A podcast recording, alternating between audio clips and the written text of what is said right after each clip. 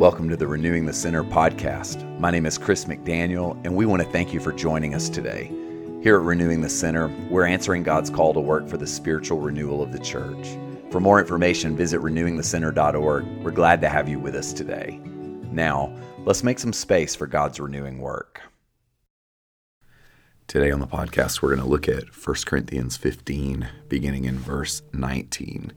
I'm going to read and then we'll pray and spend some time together looking at what God's word may have to say to us. Paul says in 1 Corinthians 15, If for this life only we have hoped in Christ, we are of all people most to be pitied.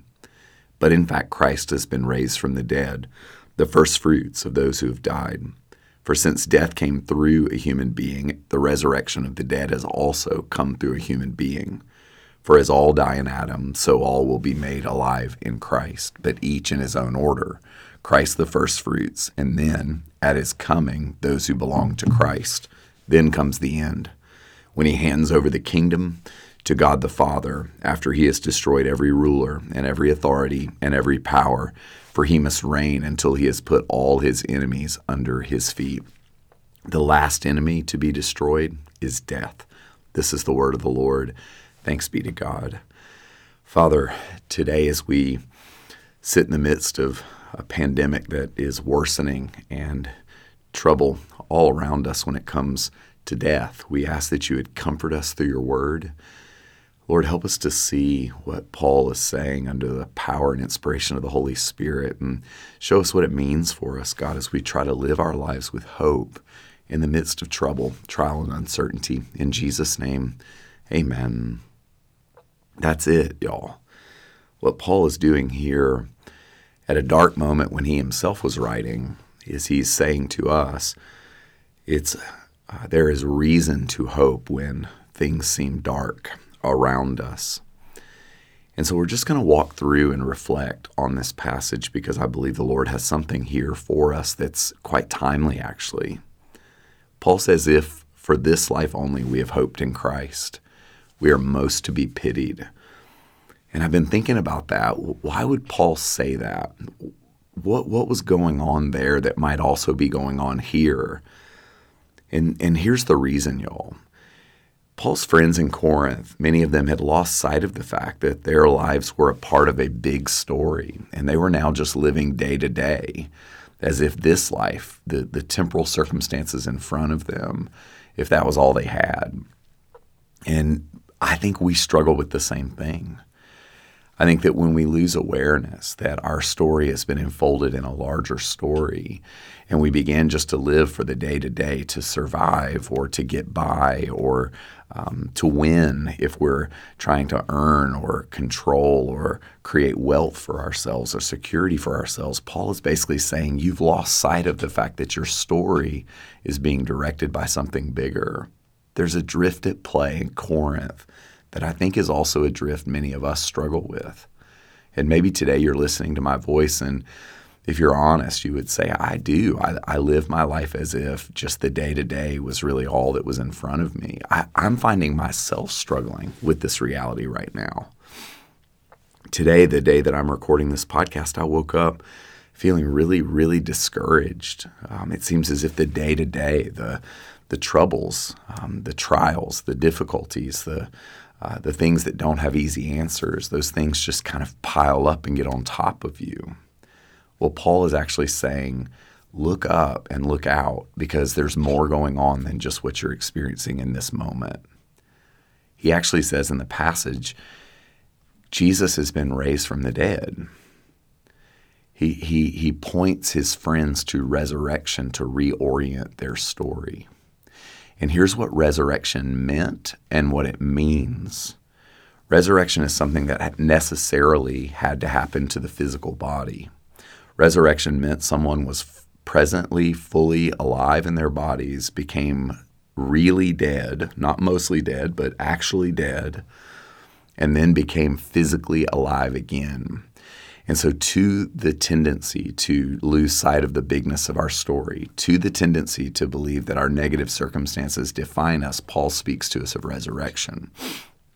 He's essentially saying there's life, an embodied life, a real life on the other side of death and dying. And I believe that that's actually something we need to hear right now. We need to hear that the Lord has an embodied life, an embodied future for us on the other side of whatever trouble we're facing right now. Because you know as well as I do that the troubles we face have a way of knocking us off our mark. They do me.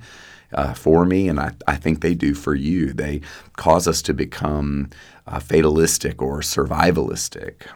And Jesus here is reminding us, the Holy Spirit is reminding us through Paul, that if Adam opened a door to death through sin, that Jesus has opened a door to life through the resurrection.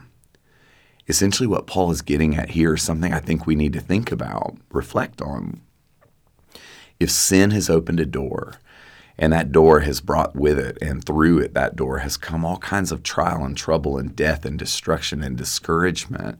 That Jesus, through his resurrection, has opened a door to life. He has said there is always a life on the other side of death.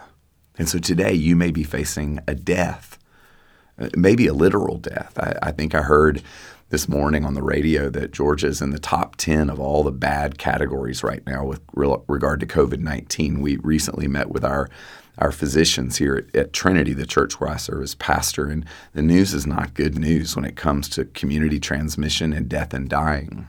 But maybe you're not actually uh, confronting death regarding COVID 19, but maybe you're confronting the, the death of um, a hope regarding a, a, relationship or a career trajectory. Maybe you're sitting with some uncertainty that feels only like loss or uncertainty or un- a lack of clarity right now. What the resurrection has to say to you in that space is there is life on the other side. But we have to actually look for life. That's why Paul says if we don't look up and look out, we are to be pitied. I believe that for you and me, Jesus has opened a door for us. He's opened a door for us, and He said, I am the first fruits of the resurrection, which means we are meant to follow Him through that door and be further fruits. If Jesus is the first fruit, He wants you to go next. And so, what that means is that my story, your story, if we belong to Jesus, is ultimately headed toward an indestructible life. It may not and it probably does not feel like it right now. Right now, we feel vulnerable. Um, even in our best moments, we feel fragile. But what the Lord has for us is indestructible. We're just not there yet, but we're moving toward it. And so I pray for you today that God would give you the courage to face trial and tribulation, that He would give you the courage to face uncertainty with a sure and confident hope of the resurrection, that you would recognize there is life on the other side of this death. There is hope on the other side of this darkness. Whatever it is that we're facing, the Lord would say, Death doesn't have the last word. Life does.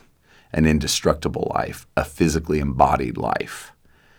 And so, Lord, I pray that my, my friends listening to me today would be encouraged by the Word of God, that we would take heart and that your great and glorious future, of which you are a first fruits, Lord Jesus, would inform the way that we face the darknesses that are all around us and at times overwhelming to us. In Jesus' name, amen. Amen.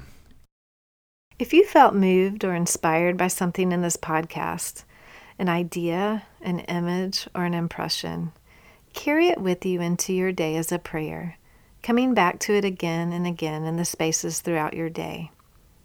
Be curious about what God wants to show you. What in your life needs to hear this word of encouragement, inspiration, or course correction? And be courageous in your response. The Holy Spirit will give you the grace to carry out whatever He places on your heart. And thank you for being with us today. We look forward to having you with us again next time here at Renewing the Center.